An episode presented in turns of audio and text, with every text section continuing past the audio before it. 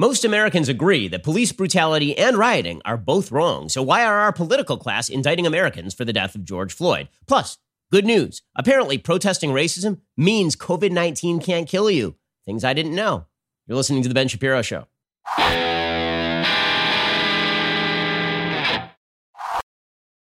This show is sponsored by ExpressVPN. Stop putting your online data at risk. Get protected at expressvpn.com/Ben. Okay, so while we watch the fire raging out of control, and good news was last night it seems like it raged a little bit less out of control. There wasn't major rioting in Los Angeles. Doesn't seem like there was as major rioting in New York. There were some problems in New York, but it wasn't nearly as bad. DC seems to have gotten things more under control. Minneapolis was under control as well. And you know why that was? Because of all the evil, terrible police officers and law enforcement officers who are apparently systemically racist, who are out there protecting the veneer of civilization from rioting and looting.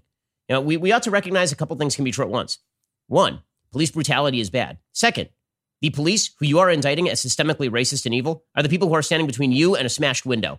They're the people who are standing between you and being beaten on the streets. Okay, there is a reality in the world, and that reality is there are bad people who are willing to do you harm, and the people who are in blue are very often the last line of defense against those people, and we saw that over the past week. That does not mean that police brutality is okay. It means that you ought to actually be accurate in your portrayal of the police instead of this binary decision-making where you see people chanting things like abolish the police. Abolish the police ain't going to go so well if the last week was any indicator. Okay, so here is the thing that's super irritating about everything that is going on. I mean, there are many things that are very irritating about everything that's going on.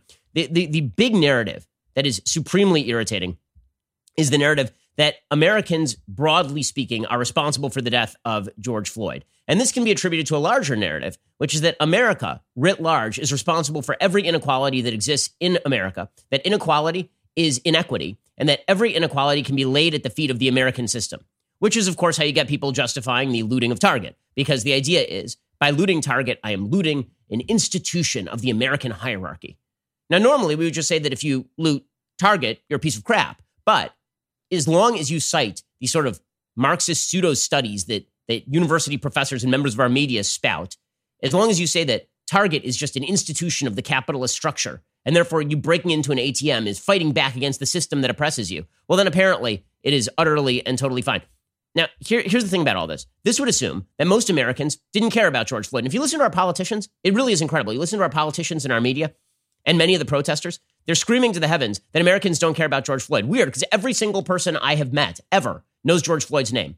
And every single person I have met ever believes that that police officer should go to jail for putting his knee on the neck of a man for 9 long minutes while he says, I can't breathe, and provides no threat to the officers.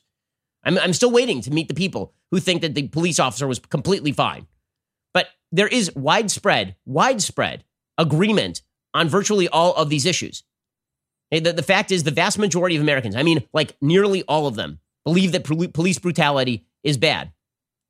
And if you look at the statistics on the protests that are happening right now, there's a poll that is out from Morning Consult in Monmouth. And here's what it says. Regardless of the actual actions taken, do you think the anger that led to these protests was fully justified, partially justified, or not at all justified? Fully justified, 57% of Americans say yes. Partially justified, 21% of Americans say yes. So that means 78% of Americans say that this thing was either fully or partially justified. Only 18% say that it was not at all justified. And I'll go further than that. I think that the question is vaguely worded. I think that if you ask Americans, how many of you believe that police brutality should be ended, the answer would not be 78%. The answer would be 99.99999%. Also, how many Americans believe that their local police department is doing a good job? 41% of Americans say that they are very satisfied with their local police department. 30% of Americans say they are somewhat satisfied with their police department. So that's 71%. And another 13% say they are somewhat satisfied, and not, or they're neither dissatisfied nor satisfied. Okay, so that means that doing some quick mental math, 84% of Americans say they are somewhere between, they're okay, and they're doing a great job on their own police force. So does that suggest that people believe that their police force is systemically racist and that their police officers are evil and terrible and no good and very bad? Also, a clear majority of Americans say they support supplementing city police forces with the military in order to stop rioting. A very large majority of Americans, in fact. 58% of Americans say they either strongly support or somewhat support sending in the military, if necessary, in order to stop rioting. Just 19% say they strongly oppose 11% say they have no opinion. Now, there is one data point where Americans have shifted. So all of those stats, by the way, are extremely consistent. They've been very consistent for a very long time. Americans like and respect police officers in their neighborhood, by and large, by statistics, by poll statistics. Americans, by and large, like universally, think police brutality is bad. And Americans don't want to see rioting and looting in their streets. These seem like things that we can all agree on, right? That seems like a pretty good starting point for a society and a civilization.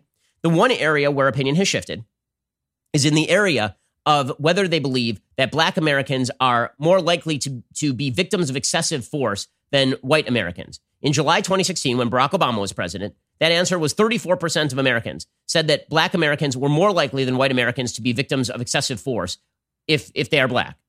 That was during Barack Obama's presidency. Now, Trump is president, and that number has skyrocketed to 57%. I would suggest that the partisan breakdown is that a lot more Democrats than Republicans have now shifted their opinions on this because of the nature of the president of the United States. I think that has very little to do with the underlying feelings about all of this. So if we all basically agree on a lot of this stuff, then why the division? And the answer, again, goes back to this suggestion that is being put forward by the media, by our politicians, by academia, by the political class, that the death of George Floyd is supposed to be a referendum on you as a person, on you as an individual, and on America writ large. And there we do have some pretty significant and severe disagreements. And we'll get to those disagreements in just one second. First, let's talk about the fact that if you've got a medical problem, like, for example, erectile dysfunction, it can be really difficult to talk about that with a doctor. I mean, it can be very embarrassing. And right now, can you get to a doctor's appointment anyway? So why not just get this problem solved? And then you never have to think about it again. This is why you should go check out my friends over at Roman. They've spent years building a digital platform that can connect you with a doctor licensed in your state, all from the comfort of home. Just grab your phone or computer, complete a free online visit. You'll hear back from a U.S. licensed physician within 24 hours. If the doctor decides that treatment is right for you, your medication can be shipped directly to your door with free 2-day shipping. You'll also get free unlimited follow-ups with your doctor anytime you have questions or you want to adjust your treatment plan. With Roman, there are no commitments and you can cancel anytime. So if you're struggling with ED, stay home or go to getroman.com/Ben for a free online visit and free 2-day shipping.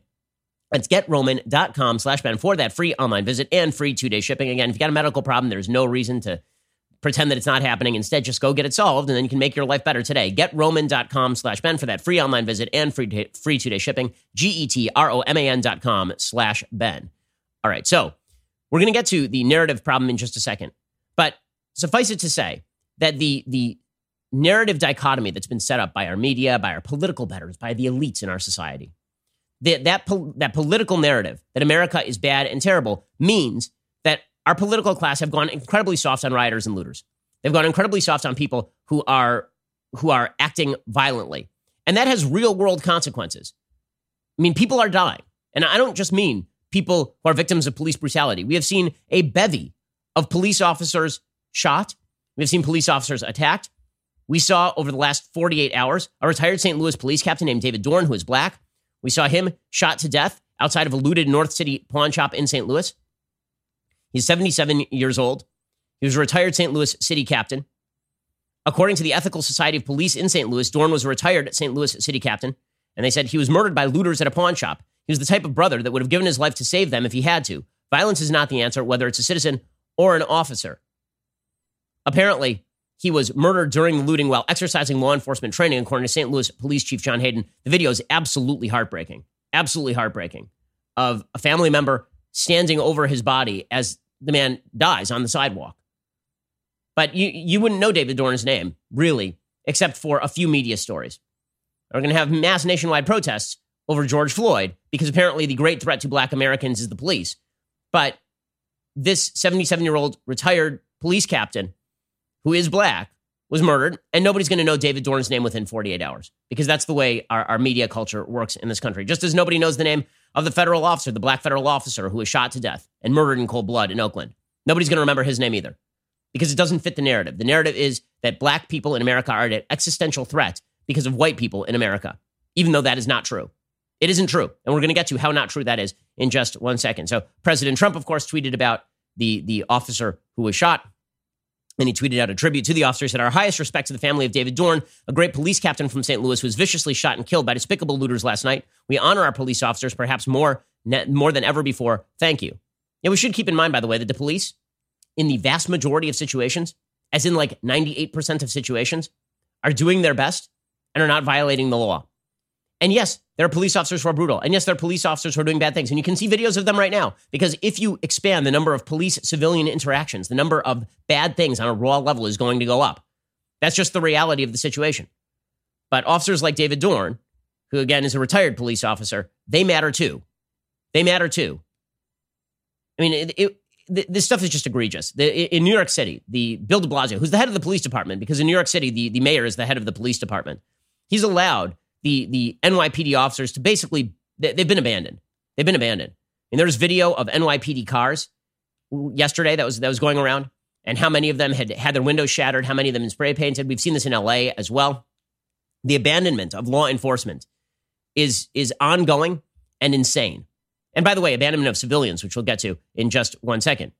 But here is a list in the last 96 hours of the police officers who have been attacked over the last 96 hours. And you won't hear about any of this, right? Because again, the story is only that police officers are the bad guys and that they are systematically attempting to exterminate, viciously brutalize Black Americans, even though the fact is that the people that they are largely protecting from crime in areas where they are having encounters with Black Americans are other Black Americans.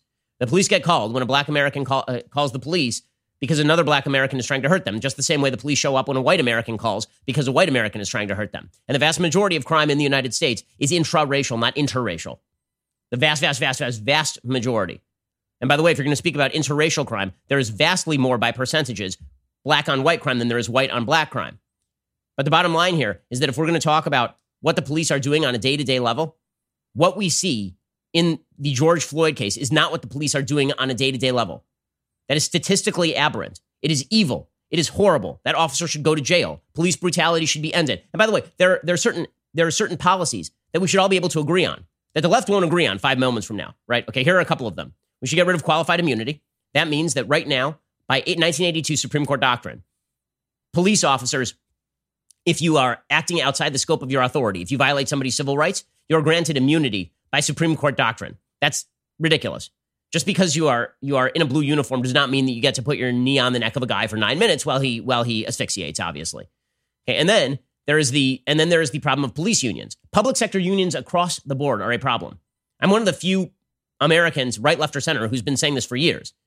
Police unions, fire unions, teachers unions, anybody who's unionizing against the taxpayer, which is what public sector unions are.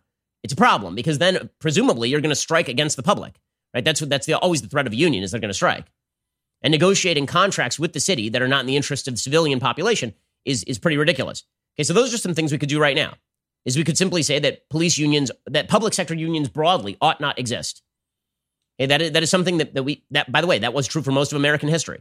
It only became public sector unions as important facets of American life in the 1930s, really late 1930s under FDR and under the Wagner Act. Okay, but those are things the left won't agree on in a moment, because as soon as we get down to specifics, we realize the left doesn't actually care about the specifics.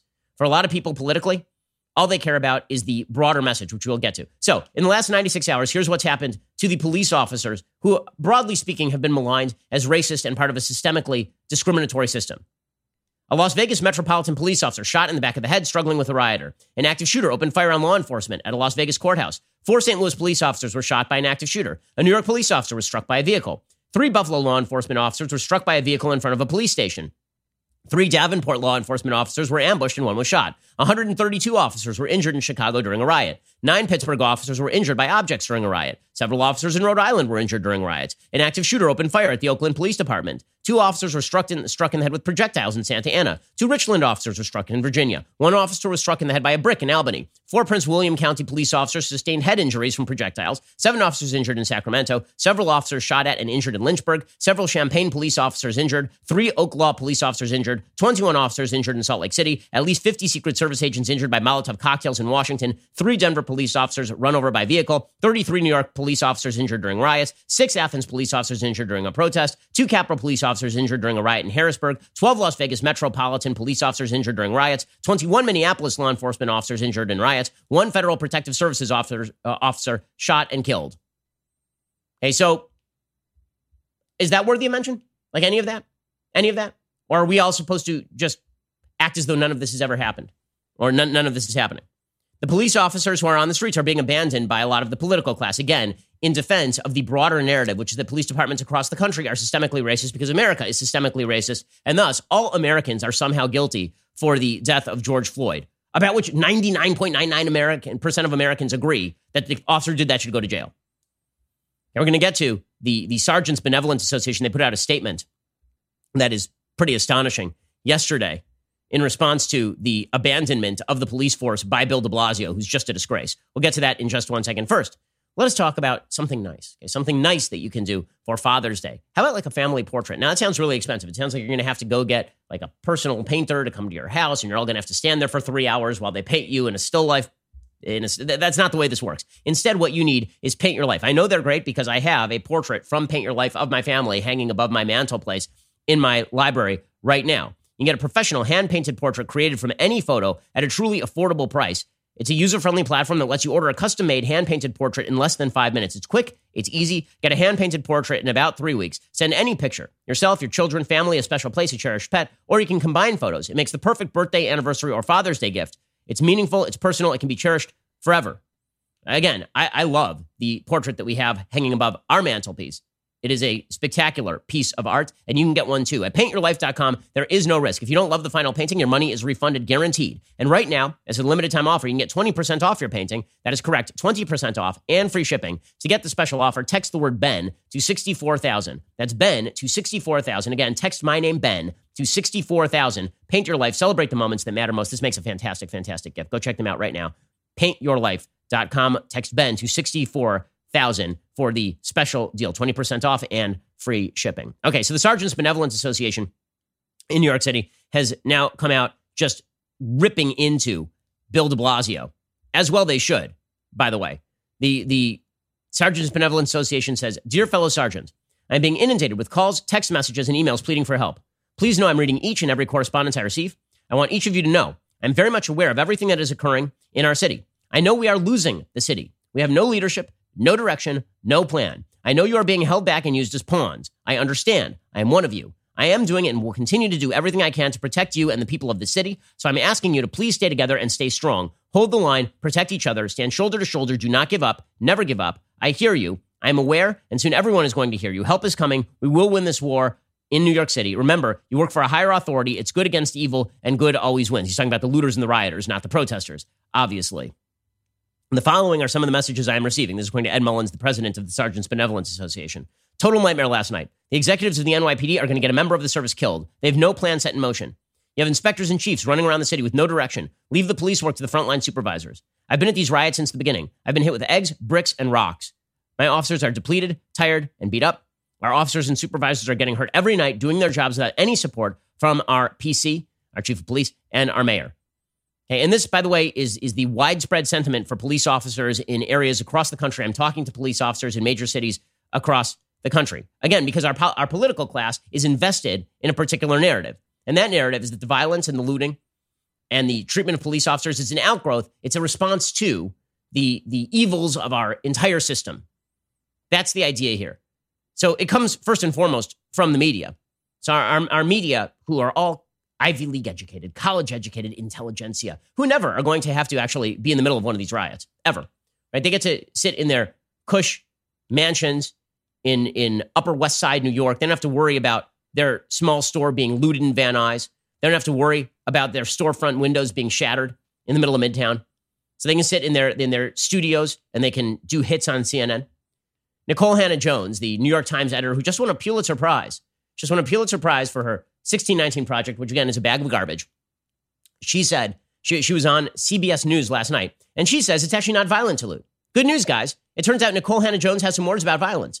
Violence, because, you know, it turns out that real violence is what's been done to black people over American history. Real violence doesn't involve like burning things down or breaking into stores or anything like that. Real violence is just systemic racism, according to Nicole Hannah-Jones. Now, it turns out Jim Crow is real violence. So is slavery. Those are real violence. You know what else is real violence? Burning down a black store owner's store, or a white store owner's store, by the way.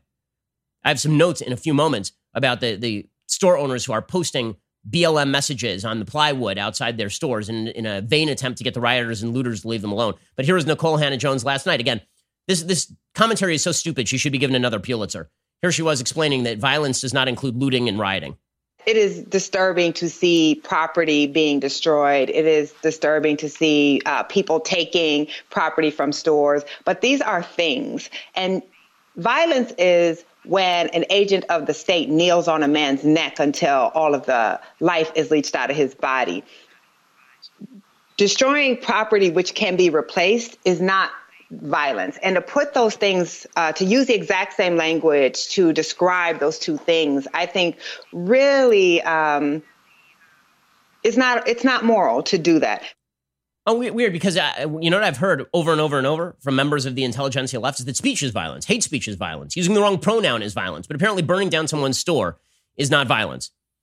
Pretty incredible stuff right there. By the way, is it violence when people attack police officers or shoot police officers or run police officers over in cars? Is that not violence? Are we not allowed to comment on that either? Chris Cuomo last night was defending the rioters. He said, "What? Who says that rioters have to be polite and peaceful?" Then later says, "I'm not approving of violence." Then why did you use the word peaceful? Here's Chris Cuomo last night. Too many see the protests as the problem. No, the problem is what forced your fellow citizens to take to the streets. Persistent and poisonous inequities and injustice. And please, show me where it says that protests are supposed to be polite and peaceful, because I can show you that outraged citizens are the ones who have made America what she is and led to any major milestones. Be honest, this is not a tranquil time. By the way, peaceful protests are usually the stuff that actually affects change. It is actually, if you want to affect political change, the last thing you should do is riot. It turns out that Richard Nixon probably won election in 1968 on the back of the rioting of 1968. If you actually want people elected who oppose your agenda, by all means, go ahead and riot and burn crap down. Because you know what that's doing? It's leading large majorities of Americans to want the military sent into cities to stop all of this, which doesn't sound anti-law enforcement to me so much. But it wasn't just Chris Cuomo, block of wood Chris Cuomo. It was members of the media all over who were defending the rioters. The Media Research Center cut this little compendium of various members of the media defending the rioting. I want to make perfectly clear, this has been almost entirely peaceful. In fact, completely peaceful. Many of these protests have been largely peaceful. Mostly peaceful. Mostly peaceful. Mostly peaceful. I'm looking at those live pictures next to you, and they seem very peaceful. There are always folks on the fringes of protests that do the things that we don't like. A few people who break a few windows and burn a few cars. No one should be destructing property and that sort of thing, but I understand the anger. Okay, this was the narrative from the media. By the way, you would never hear anything remotely like this for a cause the media didn't love. Right? The media loved this particular cause because, again, it ties into the narrative. We're going to get to the narrative and the falsehood of the narrative in just one second. But there is nobody who, if this were a Tea Party protest and swaths of the Tea Party were going out and looting and rioting, if this were an anti-lockdown protest and swaths of people were going, I mean, they were going nuts and calling the protesters violent for exercising their right to bear arms and breathing too close to other people. Now you have people who are attacking cops, burning down. We had curfew in a county of 10 million people in Los Angeles last night for like the fourth straight night. Are you insane? But this is the narrative the media are pushing. So we're going to get to that narrative in just one second, because the narrative is a lie. You are not guilty for George Floyd's death unless you are Derek Chauvin. You are not guilty for systemic racism unless you have done a racist thing. We're going to get to that in just one second. First, let's talk about something calmer, something nicer, something great for Father's Day. I am talking about the best steaks money can buy. I'm talking about Omaha Steaks. I mean, these things are just spectacular. They sent me some kosher Omaha Steaks. Ugh, heaven. Heaven in a bundle. Just unbelievable stuff. Omaha's world-famous steaks, they've been naturally aged at least 21 days for tenderness, hand-carved to perfection. They offer tasty, easy-to-make side dishes, artisan desserts, and much, much more. Omaha Steaks has been America's original butcher since 1917. They deliver guaranteed quality and safety with every single order, all backed by an unconditional 100% money-back guarantee. Every Omaha Steaks order is flash-frozen, vacuum-sealed, safely delivered in a cooler with dry ice. That means fresh. So if you are looking for a perfect Father's Day gift, I'm telling you, the packages that are available at Omaha Steaks, these are unbelievable. Dad is never going to be happier than when he opens up a box and he sees the meats from Omaha Steaks, because this is amazing, amazing stuff. Right now, Omaha Steaks is offering my listeners access to a variety of amazing packages that are perfect to send for Father's Day. Go to omahasteaks.com, enter the code Shapiro into the search bar to unlock savings for my listeners of 50% and more, and free shipping on orders over $99. There are lots of packages available. They're all ready to be shipped straight to his door in time for Father's Day, or to your door if you just feel like grilling it up in the backyard. Go to omahasteaks.com, enter the code Shapiro. That's omahasteaks.com, enter code Shapiro to shop for Father's Day today. Again, all you have to do is go to omahasteaks.com, go to that search bar and enter the code Shapiro to look for these magical, magical packages. This is excellent, excellent stuff. Okay, so what does this narrative that I've been talking about, and I'm going to get to in a second, lead to? The narrative leads to the bizarre situation where if you defend your own property, we are now going to declare you a vigilante. This is what happened in Philadelphia last night. According to townhall.com, Philadelphia Mayor Jim Kenney and Police Commissioner Daniel Outlaw paid lip service to the right of citizens to defend their businesses and lives on Tuesday during a press conference. But in the next breath, they expressed how disturbed they were that people would take matters into their own hands. Because it turns out when the police won't defend you, people tend to defend themselves.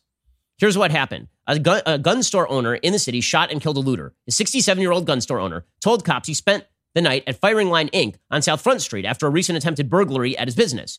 He was inside his gun shop overnight because someone had attempted to break in over the past few days. The owner, Greg Isabella, opened fire with a Bushmaster M4 rifle, according to police.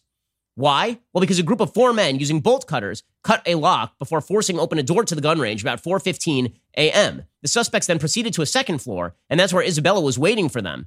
One of the males pointed a gun at the owner. That's when the owner of the gun shop, who was in possession of one of his guns, fired several shots, striking one male at least one time in the head. So what exactly did the politicians have to say? Outlaw said, "We do not endorse or condone any form of vigilante justice or taking the law into one's own hands." She encouraged people to use safe, nonviolent methods when possible. She was forced to admit that there are very clear laws that allow us to protect ourselves and our property from harm. Kenny said he was deeply troubled by the incident. What is troubling about a man? The only thing that's troubling there is that somebody was attempting to break into a store. You break into a store and you get shot for your trouble. That's a good thing. But again, this ties into the narrative that breaking into stores, rioting, looting, all of this ties into the bottom line narrative that America is cruel and America is evil and America is bad. And this has become a bipartisan narrative. So it started off as a narrative in academia and on the left, and now it has made its way into conciliatory Republican circles. There are a lot of conciliatory Republicans who are trying to understand the anger that they are seeing out there. And instead of saying, okay, well, the anger about police brutality is justified, the anger that suggests that America is to blame, broadly speaking, for instances like what we saw with George Floyd, that is not justified. That sometimes anger is not actually justified. That certain types of anger may be justified and certain types of anger may not be justified. Right? We all feel this way in our lives, that there are certain types of anger that are justified and certain that are not. But just because somebody's angry, anger is not self-justifying. You have to provide evidence that your anger is rooted in something that is true. Okay, but that apparently has gone by the wayside. So this has been a long time Democratic narrative, is that America is deeply racist and deeply sexist and bigoted, rooted in racism, that America's history began in 1619 with the importation of African slaves to the American continent, that it did not begin in 1776 in freedom and liberty, that the American story is truly about the exploitation of Black Americans by white Americans, and that has never let up. It has minimized slightly, but not really. Right? That's been the narrative of the left for a very long time. And thus, all inequalities can be chalked up to America's innate evil. And even if you're not racist, even if you've never done a thing that's racist, you're a product of that racist system. And therefore, you are just as guilty as Derek Chauvin for what happened to George Floyd, because you looked the other way. You were complicit in the system. This is the broad scale narrative that's being driven.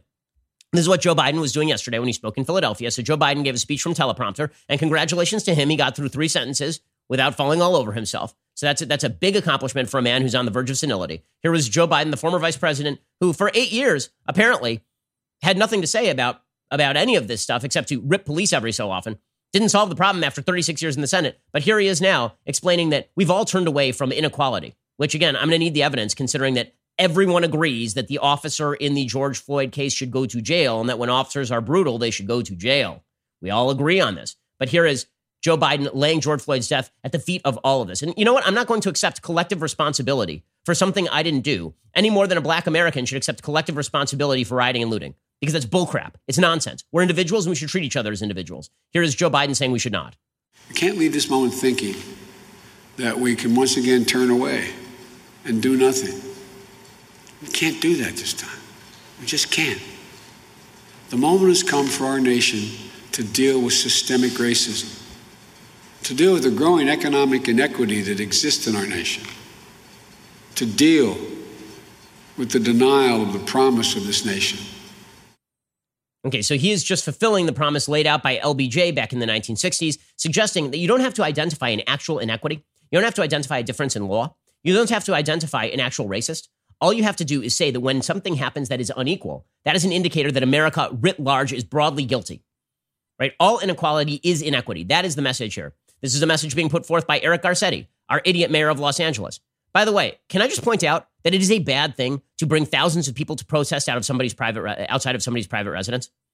Protesters were being praised for this. They went outside Mayor Eric Garcetti's house. I am not a Garcetti sympathizer. His kids are inside there. That's where his wife and his kids live. Protesting outside somebody's house. He's got an office. It's downtown. You can just go right down there and protest it. But going into a residential area and then sitting, thousands of people sitting outside a private residence because you don't like Eric Garcetti is, can we point out, kind of threatening? Like a little bit threatening? It's right outside. How would you feel if somebody were right outside your door yelling at you? Would that feel the same as if someone was protesting outside your office? I think not. Anyway, here was Eric Garcetti, who went out into the crowd. Again, no mask or anything. We'll get to that in a second. Amazing. Amazing how our politicians, we all got to lock down. You're killing grandma if you don't wear a mask 100 feet away from everybody else. But if you're protesting against racial inequality, that's totally different than if you want to just go back to work or something, or you want to go to synagogue or something. We'll get to that in a little bit. But here was Eric Garcetti saying, we need a country that listens. Question, you're the mayor. How's that listening going? What does that actually look like? I'm so annoyed. Politicians do this all the time, by the way. I'm going to have a listening tour. Well, listening tour. Oh, a tour where you use your ears. Well, problem solved, guys. A listening tour just means I'm not going to change anything, but I'm going to express my sympathy for your feelings. We're not going to address the core issues and whether you are justified in your feelings and whether there's any data to back this and practical measures to alleviate some of the problems. Instead, we're going to go on a listening tour. And you know I'm sympathetic because Eric Garcetti feels your pain. Here's Eric Garcetti last night. Black face should not be a sentence to die, nor to be homeless, nor to be sick, nor to be underemployed, nor to be undereducated. We need a country that listens. So second, we are here to listen. And I want to invite the leaders of this organization. Stop him. That's so disgusting. A black face should not be a reason to die, a reason to be underemployed. Who's saying it should be? Who are you arguing with? Who are you, like, really, who are you arguing with? And the answer is that you're arguing with nobody. You're arguing with nobody. You're arguing with a straw man America that says that black people should simply die. What is the statistical evidence that anyone in America believes this? But this, of course, is the narrative that is set, because once the narrative is set, there's a predictable result. And that predictable result is unrest. It is, because once you declare that America is rotten, root and branch, once you declare that the foundations of America are fundamentally rotten, you cannot then suggest, well, what we need to do is we need to do a little touch-up job right here, you know, on like the corner of the building. Once the foundations of the building are completely rotten, there's only one solution, which is to destroy the building. And you can see that many of the rioters and looters, and yes, the protesters, some of the protesters, by the way, to pretend that all the protesters are unsympathetic to the rioting and the looting is not true. There are some protesters who are very sympathetic. We haven't done polls of the protesters. It is not 0%. It may not be 50%. It may not be 40%. I don't know the percentages. You don't either. But to pretend, as the media have done, that all the protesters are unsympathetic to the looting is simply not true, especially when a lot of the rioting and looting is springing out from the protests. They started the protests, and the idea they're outside infiltrators, the data are not too certain on that.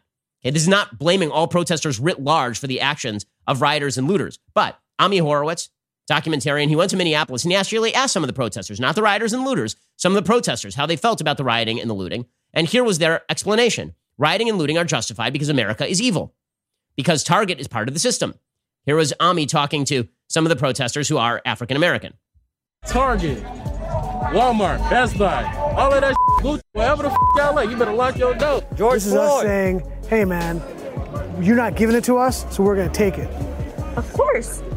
What do you expect them to do? Google, Microsoft, all that bullshit. That's all built up. That's all slavery money. If anybody's a thief, it's America. So when we take it back or we burn it down, yeah, we getting back what's ours. You won't give it up? Okay, you ain't having it no more.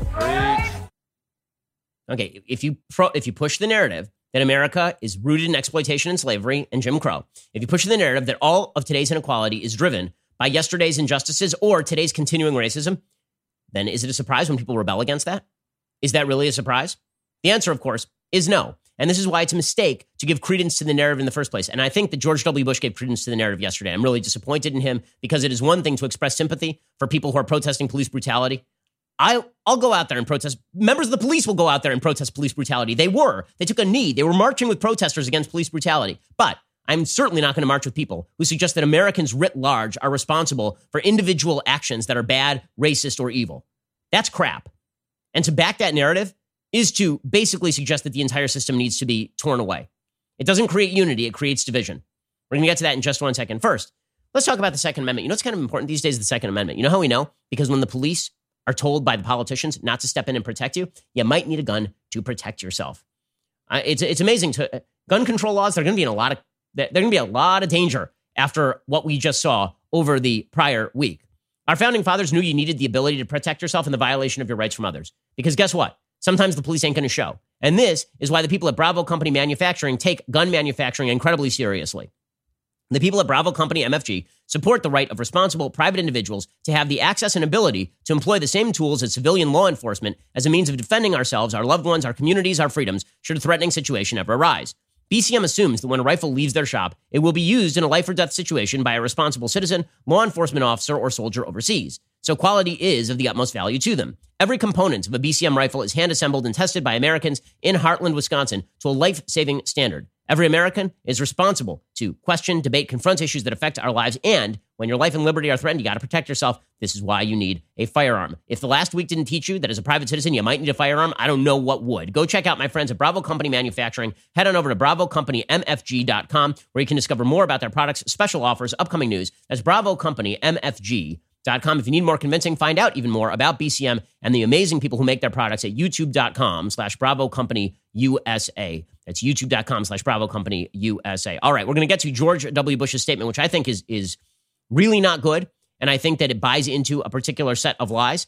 And then we're going to get into the pathetic attempt by some Americans to basically avoid the rage of the mob by essentially parroting a line that is not true. We'll get to all of that in a second. We have a lot more to get to, but you're going to have to go over to dailywire.com and subscribe. Right now, when you do, you get to two leftist tiers tumblers. The All Access membership. It's our best tier. Why? Well, you get to participate in All Access Live, which is great. All Access Live is where I hang out with you. I answer your specific questions. I wear t-shirts, which of course is the big pitch. All Access members also get to join us for real-time Q&A discussions available on both the website and the Daily Wire app. All Access membership includes two of those tumblers. Finally, All Access members get all the benefits of all the other membership tiers, including an ad-free website experience, access to all of our live broadcasts and show library, access to the show's mailbags, the full 3 hours of The Ben Shapiro Show, along with dedicated editorials from moi. So head on over to dailywire.com/subscribe. Join All Access. Get 15% off with coupon code Shapiro right now. That's dailywire.com/subscribe, and we'll see you there. You're listening to the largest, fastest-growing conservative podcast and radio show in the nation.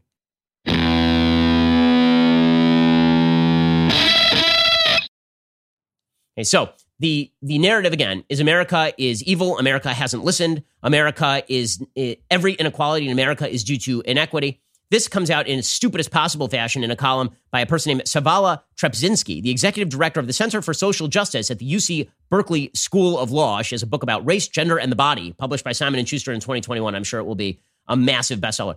It is called Black and Brown People Have Been Protesting for Centuries. It's white people who are responsible for what happens next.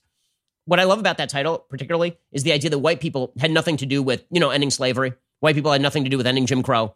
That basically there's this stark dichotomy between the races, which of course is not true in terms of there are lots of good white people and lots of bad white people. There are lots of great black people and lots of bad black people. It turns out that individuals are both good and bad. This is a thing that happens. But according to this article at Time Magazine, the way that you know you're white is that you exist in opposition to other groups.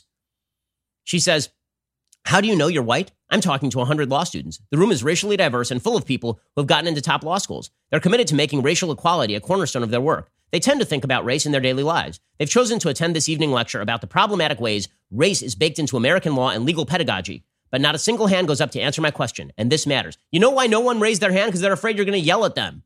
Because if you say, I know I'm white because of the color of my skin, you're going to say, no, you're not acknowledging the systems and hierarchies of race that have made you so powerful. And if you say, I don't think of myself as white, I think of myself as Jewish, says, well, you don't understand that you are white because of the systems of privilege and power, right? No matter what you say, there's no right answer. There's no right answer. According to this professor over at UC Berkeley School of Law, the way that you know you're white in the end is because you are part of whiteness, right? So you should be guilty because you're white. She says, white students often stop short, unable to identify and articulate the cultural, political, economic, and historic clues that tell them they are part of whiteness, let alone what being part of whiteness truly means. I let the silence grow. It gets uncomfortable. Then I step in to suggest that this phenomenon is a significant part of America's problem with race. So if you answer, she yells at you because you don't understand your own whiteness unless you shout that you are guilty for all of America's problems. And then if you do, and then if you don't answer, that's also the problem. So this particular narrative is the end point of the academic nonsense that suggests collective responsibility for individual sins. And it's pretty disgusting. Okay, so George W. Bush put out a statement yesterday about the protests, and he bought into some of the nostrums that have been promoted here. Now, he starts off and he talks about the brutal suffocation of George Floyd. Again, we all agree. Then he says, we have resisted the urge to speak out because this is not the time for us to lecture. It is time for us to listen. It is time for America to examine our tragic failures. And as we do, we will also see some of our redeeming strengths. Okay, what are our tragic failures? It remains a shocking failure that many African Americans, especially young African American men, are harassed and threatened in their own country. Okay, can we have some data on that, or some specific people who are doing that, because that's a crime? Can we have? So this is just George W. Bush trying to calm the anger. It's the same thing as police officers taking a knee with protesters. It's not that police officers believe that they themselves are systemically racist or that they are racist at all. It's that police officers are trying to quell the anger by legitimizing the anger. There's a problem, however. I understand the short-term strategy, but there's a problem. When you legitimize the anger by also legitimizing a lie, namely that America is in a horrible, terrible place for Black Americans to live, that Black Americans cannot experience equality, that Black Americans are innately under the thumb of white America, there are going to be predictable results that do not end up working inside the political system. So George W. Bush puts out this statement along with Laura Bush. He says, this tragedy and a lot of similar tragedies raises a long overdue question. How do we end systemic racism in our society? The only way to see ourselves in a true light is to listen to the voices of so many who are hurting and grieving. Those who set out to silence those voices do not understand the meaning of America or how it becomes a better place. Not sure who's trying to silence the voices, but are we allowed to say that if you suggest that America is a systemically racist place without any evidence whatsoever of actual policy, that maybe you need to provide some evidence? That's not silencing. That's asking for evidence. Again, anger is not evidence. And anecdotal evidence is a form of evidence, but it is not statistical evidence. The buying into the narrative that America broadly writ is guilty for the sins of people like Derek Chauvin, that every one of those instances can be broadened out and blamed on American hierarchies of power, is a trope that has a predictable endpoint. And the predictable endpoint is the disintegration of the country. That is the predictable endpoint. When you see people as a member of a group, everyone is a member of a group that is either guilty or innocent. The only way you can expiate your guilt, by the way, is by posting some sort of black box on your Twitter or Instagram. That's how you do your sacrifice in the temple to expiate your sins so you can get forgiveness. This is not the way that a country comes together. This is the way a country falls apart, by holding people accountable for things they did not do and for holding the system accountable for laws that no longer exist. If you're going to talk about systemic racism, there are really only a couple ways to define systemic racism. One is practices and laws that are innately discriminatory. Jim Crow, housing bias, right? The things that are innately discriminatory. We all oppose them, and they are against federal law. Okay, then there is a second way to define systemic discrimination, and that is disparate impact. Disparate impact is the idea that if you pass a law and has a disparate impact on one group, meaning one group is harder hit than another group, that this is an element of racism. I will not endorse that version of systemic racism, because every single law that has ever been passed in human history impacts groups differently. The question is whether the law is directed at the group. But you see the conflation, right? The conflation is, okay, if Black Americans, by and large, are poorer than white Americans, then that must be because of systemic racism. We can't look at any of the other factors. If more Black Americans on a population level adjusted basis are shot by the police than white Americans, then we immediately have to announce that this is an aspect of American racism. We can't look to any other factor. The simple inequality is the inequity. The fact that it is that group statistics are not identical across groups is evidence that the system is discriminating in favor of certain people against other people. Perfect example of this sort of bizarre and unfounded logic today in the New York Times. Minneapolis police use force against Black people at 7 times the rate of whites. Okay, now, the first question for anybody who sees that headline is, okay, so why are the Minneapolis police encountering more Black criminals than white criminals? And are those based on actual phone calls from people reporting crimes? Right? Because let me give you another example. Virtually all Americans who go to prison for violent crimes are men. Virtually none are women. Does that mean that the system is unequal with regard to men and women? Or does it mean that men are committing more crimes than women in terms of violent crimes? Wouldn't you want to know that before you declare the system innately inequitable, innately systemically discriminatory against men? The answer is, of course you would. So if the question is, how many people are being shot by police? The second question should be, okay, and how many people committed crimes? Because if you look at the Washington Post database of how many people in America were black and unarmed and shot by police in 2019, this is the Washington Post database, the answer in 2019 was 9. If you want to talk about the number of black Americans who were shot, who are unarmed, and who are not fleeing from police, the answer is 3. Does that sound like the extermination of black people across the country? It does not. Nowhere in this New York Times piece, not a single place, do they actually talk about differential crime rates by race. Now, again, that's not racist. It is not racist to point out that there are differential crime statistics any more than it is racist to point out that there are differential statistics when it turns to police officers shooting people. Okay, a statistic is a statistic. Statistics are not racist. They are just statistics. Okay, but apparently, if you point out that a disproportionate share of crime is committed by young black men, this is racist. But if you point out that a disproportionate share of young black men are shot by police, then this is woke. How about both of those are stats, and they are related stats, but we're not allowed to point that out. We just have to attribute the disparity, the second disparity, not the first. The second disparity we are supposed to attribute to broad-scale American racism. So we have this long, long article about the evils of the Minneapolis police.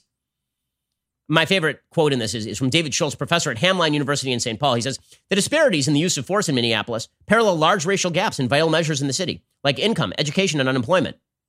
He says it just mirrors the disparities of so many other things in which Minneapolis comes in very badly. Okay, might it mirror the disparity in crime statistics? Might it? Wouldn't that be like the number one question, considering you called the cops? This is not about random white Americans shooting random black Americans. This is about the police who are called in to deal with crime. Wouldn't you want to know what the calls actually said before you declare that the police are racist? If somebody calls up the police and says, you know, my neighbor just murdered my other neighbor. Both of them were black. And the police come and they get in an armed confrontation with the murderer. Is that a racist incident, or is that the police doing their job? That's the big question. The question isn't how many black Americans are being shot by police. The question is how many black Americans are being unjustifiably shot by police. And how does that compare with the number of white Americans being unjustifiably shot by police? And more, because that would implicate racism. And more broadly, how many Americans are broadly being unjustifiably shot by police is an issue of police brutality. Okay, and that one we all agree on. But instead, we have to drive this narrative over and over and over again that every inequality is due to the innate evils of the United States. And so you saw CNN put up a piece today about racial inequalities in the United States in terms of the wealth gap. Okay, it is true that there are certain disparities in the wealth gap that are attributable to historic injustices, like redlining, for example, because so much of wealth is concentrated in homeownership, for example. But it would not explain... Racism would not explain the continuing income disparity between black Americans and white Americans, particularly because you know where there is no income disparity. If you look at parental income, if your parents are poor, you are not going to have as high an income, generally speaking, after the same period of time as somebody who's born in a rich family, which is not a particular surprise, right? You're going to grow up in a richer community. You're going to have more connections. Right? That is a class issue. That is not a race issue. But if you are, let's say that you're a black woman who is born in a wealthy black family, versus a white woman born in a wealthy white family. How exactly does that turn out? Is that racism? Well, it turns out there is no income gap between black and white women raised in similar households. None. It's only among males, which might implicate behavior because it turns out that black women are also black. So again, like statistics, I know I've been verboten here because we're trying to drive a narrative. It is wrong for people to try and buy their way out of conflict by buying into narratives that are going to create deeper conflicts over the nature of America. Because again, the idea that America is systemically racist and broadly racist just allows people to, number one, avoid naming and shaming and being specific about policies and people who are doing bad things, and instead allows them to say the entire system is guilty, therefore tear down the entire system. And if you don't say tear down the entire system, then you're a racist, right? That is the implication of the narrative that is being drawn.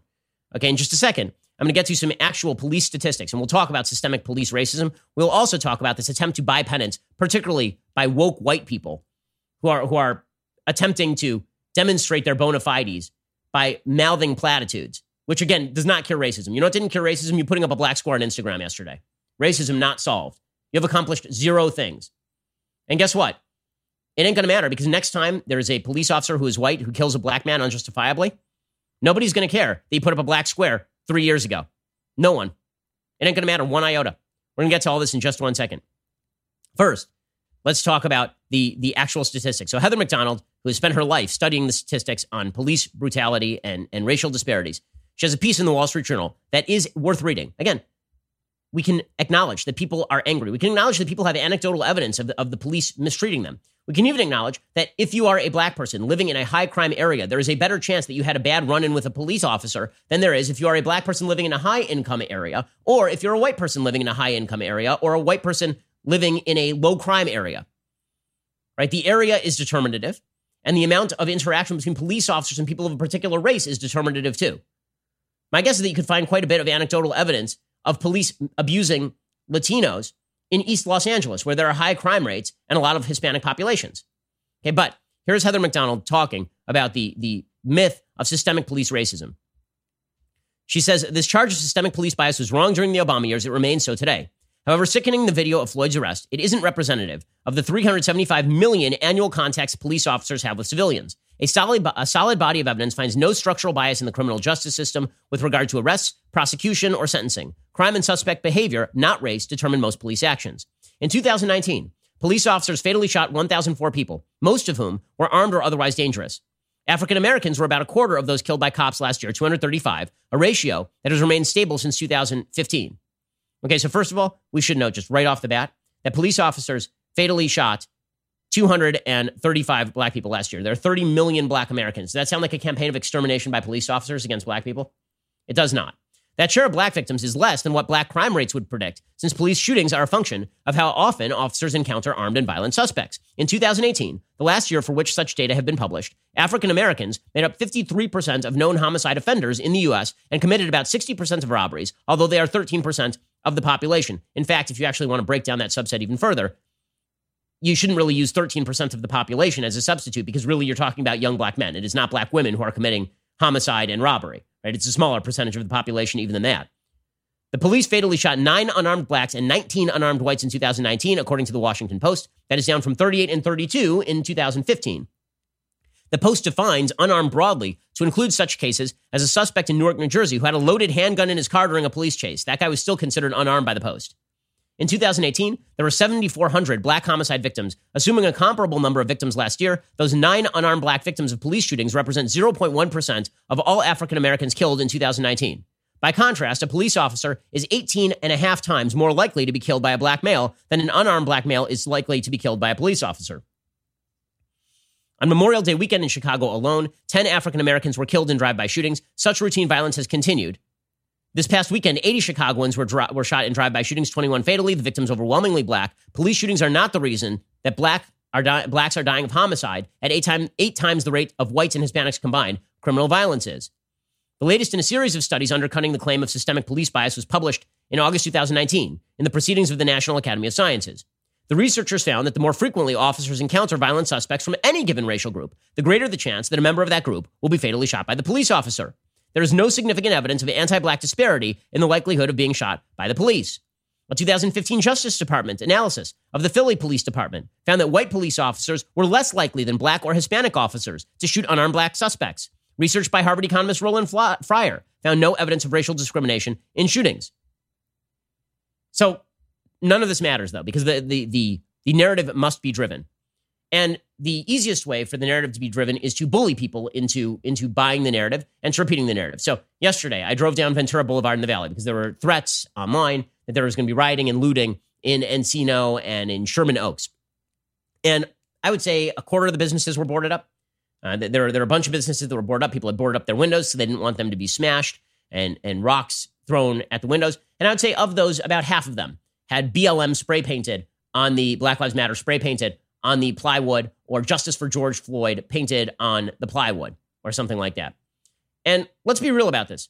Do you think that they spray painted that on the plywood because they're out joining the protests? Or do you think they painted that on the plywood because they're under the strange misimpression that people who loot their stores give a damn about George Floyd or about racial justice? They were attempting to avoid their store windows being broken. You saw this. I saw several of these stores had signs up on the window that said minority-owned businesses, which, by the way, is an unbelievable statement. Basically, Don't break my windows if I'm your race. If you are of another race, break the guy's next door windows. Go ahead and do that.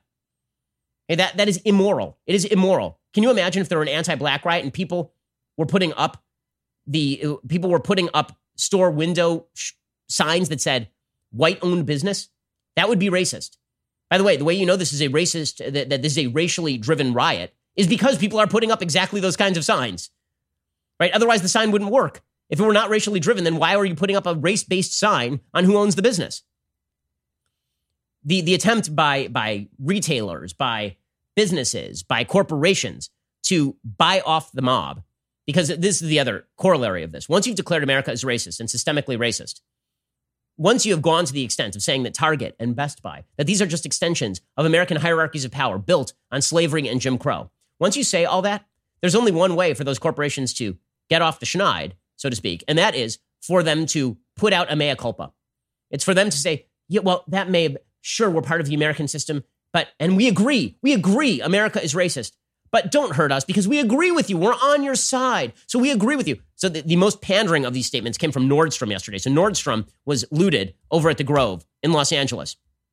Nordstrom put up a statement on its website, quote, "The events of this weekend are one more painful reminder that injustice remains in the world. We can fix the damage to our stores. Windows and merchandise can be replaced. We continue to believe as strongly as ever that tremendous change is needed to address the issues facing black people in our country today." So in other words, keep breaking our windows because you're doing so in the name of justice, but please don't break our windows. We're on your side. That's pretty astonishing stuff. Okay, I'm sorry. Woke white people involving themselves in performative virtue signaling so that they will be left alone online or in their business. I'm not sure how that's great for the country. You're not calling for actual changes to policy. You're not backing actual changes to policy. Like, well, I'd love to see one of these corporations come out in favor of ending qualified immunity. I'd like to see one of these corporations come out, small businesses come out and say, you know what the big problem here is? Police unions. We need to end police brutality. I'd like to see one of these businesses come out and say, you know what one of the big problems here is? That we have too little policing in high crime areas because that leads to continuing levels of crime against people of color in these areas. And that makes it very difficult to invest money in those areas. None of these businesses are going to say any of that because that's actual content. Instead, they're going to virtue signal with sloganeering, hoping they will be left alone. That's what's happening here. We're going to buy into the narrative that blame America writ large, kneel with the protesters, say that systemic racism is responsible for all inequality, and then maybe everybody can get along. That's not the way this is going to go. That's not the way this is going to go. Honestly, the best video of the last 24 hours came courtesy of our friend Ami Horowitz, who's in Minneapolis, and he was in somebody's apartment building. And he took this video of these appear to be frat bros who are giving the thumbs up to protesters who are on the street. So there are a bunch of protesters who are walking along the street. And these frat bros start giving the thumbs up. We're on your side, man. We're on your side. And 5 seconds later, rocks come smashing through the window.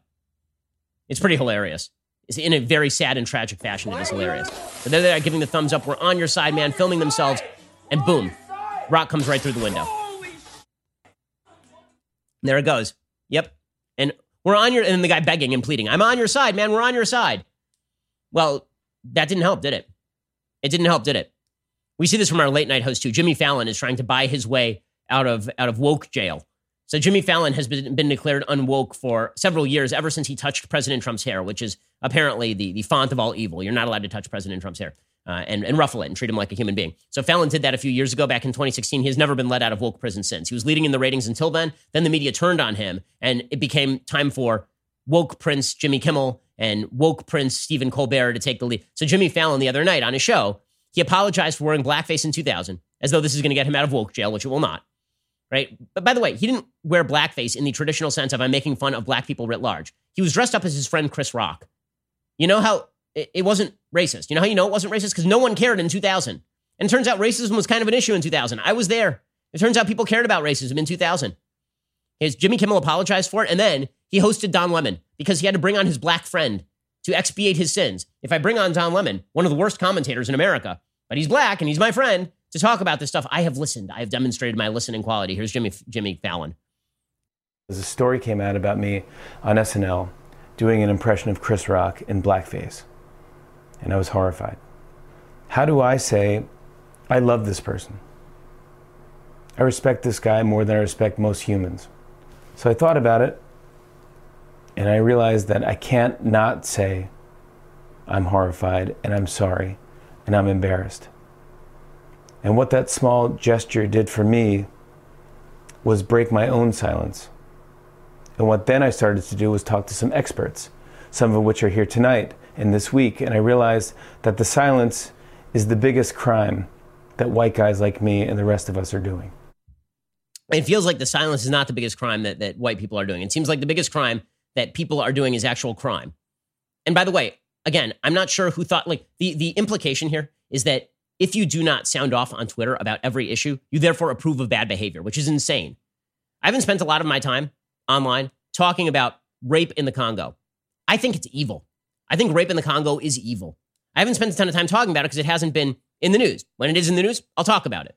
But I don't think that it's safe to assume that because I have not spent tons of time talking about rape in the Congo, that means I approve of rape in the Congo. I also do not believe that because Jimmy Kimmel and Jimmy Fallon and all the rest of the late night white hosts have not spent every day talking about systemic police racism, that they think the police brutality is okay. Who is, like, what? This implication is idiotic. It's idiotic, top to bottom, front to back. It's moronic. Okay, all of this, so much of this is performative. And you can tell so much of this is performative. Representative Elliot Engel, who's a Democrat from New York, let the cat out of the bag. He was supposed to speak at a rally, and he was caught on a hot mic saying, I wouldn't care about making a speech in front of this crowd except that I have a primary coming up. I'll announce everybody. I appreciate you coming, but then I go down the list, and it's just too many folks here. If I didn't have a primary, I wouldn't care. Say that again? If I didn't have a primary, I wouldn't care. No, don't do that to me. We're not going to do this. We're not going to politicize it. Everybody has a primary. So we're arguing over who gets to posture in front of a crowd for the sake of voting. Yeah, these are people who take seriously the problems, or alternatively, you can, as long as you express sympathy for causes, even causes that, like, again, not the cause of anti-police brutality. The cause of America is bad. As long as you express sympathy for that, you can win some primary votes. Does that sound like a way to heal America, or does it really, really not? Okay, meanwhile, I have to comment on this because it's perfectly insane. It's perfectly, perfectly insane, and it demonstrates that our political class should never be given any sort of power at all. It's absurd. Absurd. Okay, so remember that time when COVID-19 was a thing? Remember? That was kind of a thing, right? I mean, we were locked in our houses from like the middle of March all the way till now. And we were told that if you go out in public and you breathe anywhere close to anybody without a mask, you're evil and you're killing grandma. And if you talk about reopening businesses, if you even talk about it, you're killing grandma. You're engaging in an experiment in human sacrifice. Weird how that all went away over the last week. Isn't that weird? You have Eric Garcetti, video of Mayor Eric Garcetti, who had locked down all of LA County for months on end, all of it. Restaurants shut down, nail salons shut down, businesses shut down, schools shut down. Yesterday, you had our moron mayor, Eric Garcetti, out in the middle of a crowd in his neighborhood with no mask and people 1 foot around him. By the way, what do you think people do at rallies? Do you think that they whisper to one another 6 feet apart? Or do you think they shout as loudly as possible, expelling germs from their mouth at every shout? The entire rationale for, by the way, shutting down churches is that when people sing very loudly, they expel spittle, and that gets in other people's orifices, and that this conveys COVID-19. What do you think protests with tens of thousands of people do? What do you think that does? So you had Eric Garcetti doing that. You had Bill de Blasio out in public. You had Phil Murphy out in public. You had every lockdown advocate in America who's a Democrat out in public, in the middle of large crowds, no masking, hugging people. Weird. It's almost as though I kind of think that your perspective on COVID-19 was now bullcrap, that you're full of it, that you actually don't think it's that dangerous. By the way, you know who else is picking up on that signal? Everyone in Los Angeles. I was on the freeway in LA yesterday, 85% of normal traffic. I'm not kidding. Over here on like the 405, 85% of normal traffic, like full on traffic down Ventura Boulevard. Because you know what? People pick up on the signal. You're not taking it seriously when you're obviously not taking it seriously. NPR printed a piece yesterday called Protesting Racism versus Risking COVID-19. I wouldn't weigh these crises separately. So apparently, and then they quote a supposed experts in the issue as saying that protesting racial inequality is very important because racial inequality kills people. But COVID-19 also kills people. But if you protest racism, you're also stopping COVID-19. Amazing, amazing. So basically, if I go out in a giant crowd and I pray, COVID-19 is going to get me. If I go out there and I read Torah this weekend with my family at a shul, COVID-19 is, this is the most evil virus I've ever heard of. COVID-19 hates Jews. But here's the good news. COVID-19 loves anti-racism, loves it. COVID-19 will just stop existing as soon as you're protesting racism. So if you go out there, and in some ways it's very anti-Jewish, it seems like COVID-19, very anti-Christian, very anti-Jewish. But in other ways, COVID-19 is really super virtuous. And the way that you know COVID-19 is really virtuous is that if you were at a lockdown protest, COVID-19 was not only going to kill you, it was going to kill your grandmother you're not associating with. But if you're at a protest that is anti-race, American racism, COVID-19 not only will not kill you, you're inoculating yourself to COVID-19. What an amazing woke virus. Why has this not been unleashed on America before? According to this NPR piece, tens of thousands of people, masked and unmasked, have thronged the streets of Minneapolis, Atlanta, Louisville, Kentucky, and other cities in the week since George Floyd died after a white Minneapolis police officer kneeled on his neck. They are the largest public gatherings in the U.S. since the pandemic forced widespread shutdowns. Many local officials warned of a possible spike in new cases in 1 or 2 weeks. Dr. Elaine Nasosi, an assistant professor of global health at Boston University, said risk of transmission is lower in open spaces, but wherever there's a gathering, there is still the risk of transmitting the virus. Health experts urged protesters not to sing and shout to reduce the threat of person-to-person transmission.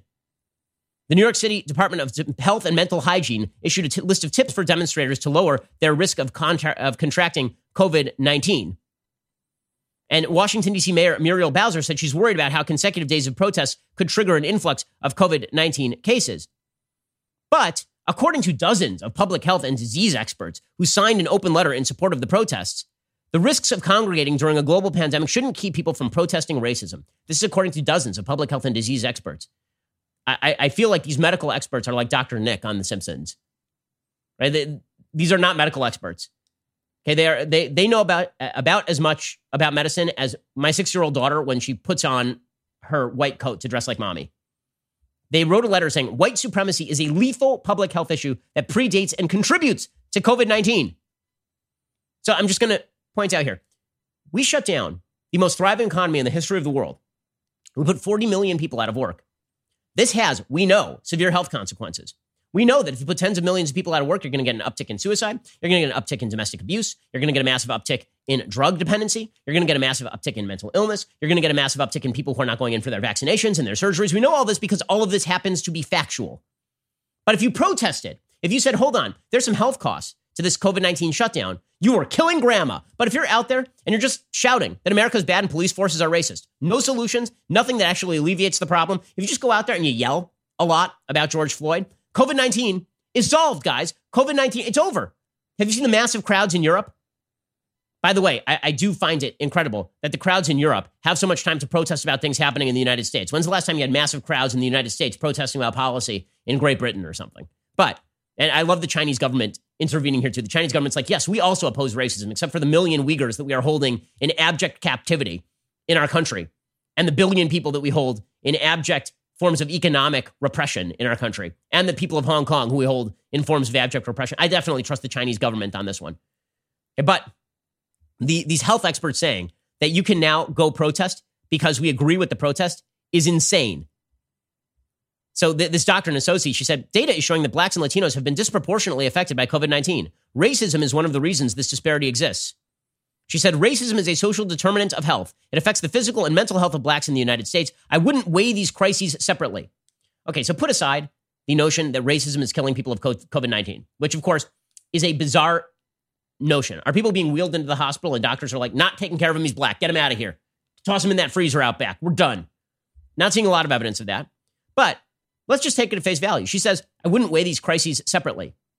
Okay, so why should we weigh the government-imposed economic lockdown that has destroyed tens of millions of lives separately from the lockdown itself, from COVID-19?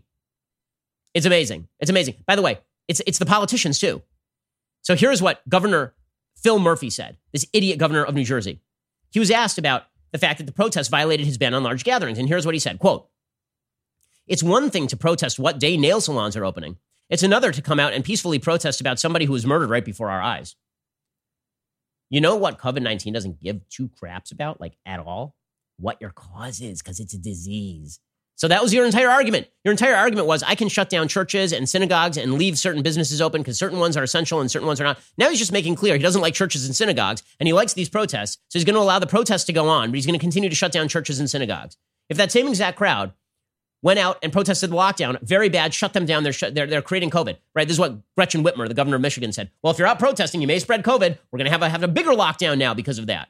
But if you're protesting racism, police racism in a state run by Democrats? Then, well, you know, COVID-19, we've stopped COVID-19 cold, guys. I mean, this is good news. COVID-19 is over. We stopped it. Victory has been achieved. Incredible. The worst on this was, of course, Bill de Blasio, the idiot mayor of New York who should be ousted as soon as humanly possible. Bill de Blasio was specifically asked by a Jewish newspaper called Hamodia yesterday about the fact that he was sending cop cars to Williamsburg to tell people not to congregate for Maariv. That's the evening service for Jews.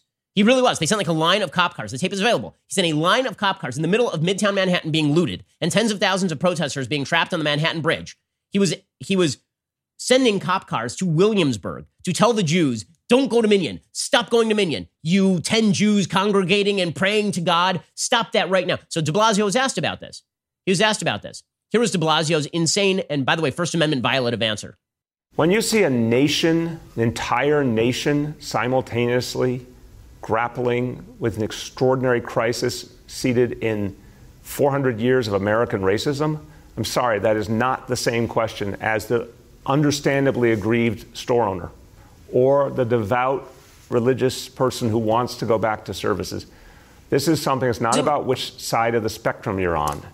It's about a deep, deep American crisis we have never seen. No, it is about exactly which side of the spectrum you're on, because you are now declaring it is a more important American activity to go out in the streets and shout about something without any practical solutions or evidence that this is broad systemic racism. That's more important than you having a business, you having a way to make a living, you putting food on the table, you praying to God, right? By the way, those last few things seem to be at the heart of what most Americans do every single day and consider their fundamental freedoms. So it's not important that you go back to work. It's not important that you earn a living. It's not important that you invest in yourself and your family. It's not important that you go to shul or that you go to church or that you go to mosque. None of that's important. What's really important is my daughter getting arrested at a protest last night.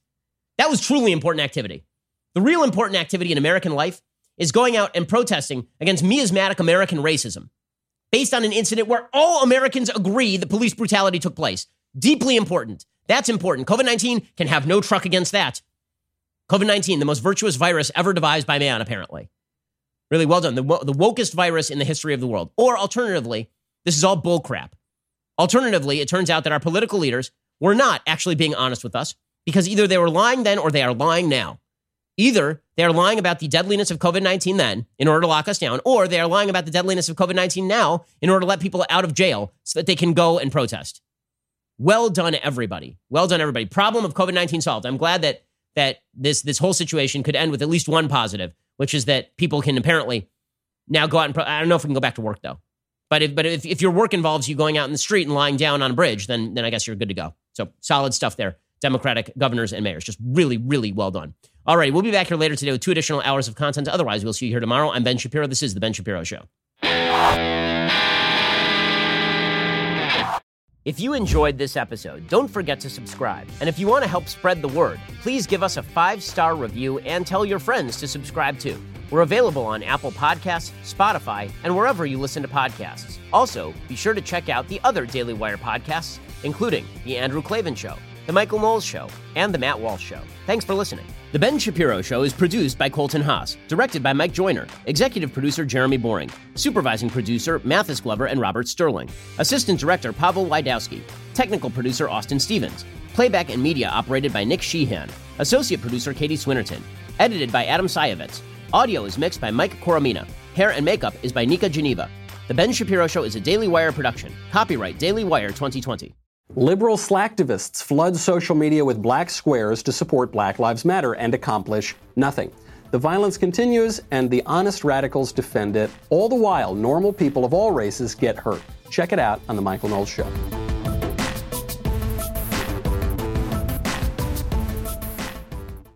We'll get to more on this in just 1 second. First, Pure Talk believes in American values, and that free should mean, you know, like free. So when you switch to Pure Talk today, you'll get a free Samsung 5G smartphone. There's no four-line requirement, no activation fee, just a free Samsung that's built to last with a rugged screen, quick-charging battery, and top-tier data security. Qualifying plans start at just $35 a month for unlimited talk, text, 15 gigs of data, and a mobile hotspot.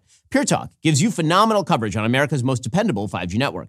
It's the same coverage you know and love, but for half the price of the other guys. The average family saves almost $1,000 a year. So I challenge you to choose a company that actually doesn't hate your guts and shares your values. Let Pure Talk's expert U.S. customer service team help you make the switch today. Go to puretalk.com/Shapiro to claim your eligibility for your free brand new Samsung 5G smartphone and start saving on wireless today. Again, go to puretalk.com/Shapiro to switch to my cell phone company. I've been using them for years. They're fantastic. You'll love them as well. Go to puretalk.com/Shapiro and claim your eligibility on that free brand new Samsung 5G smartphone. Start saving.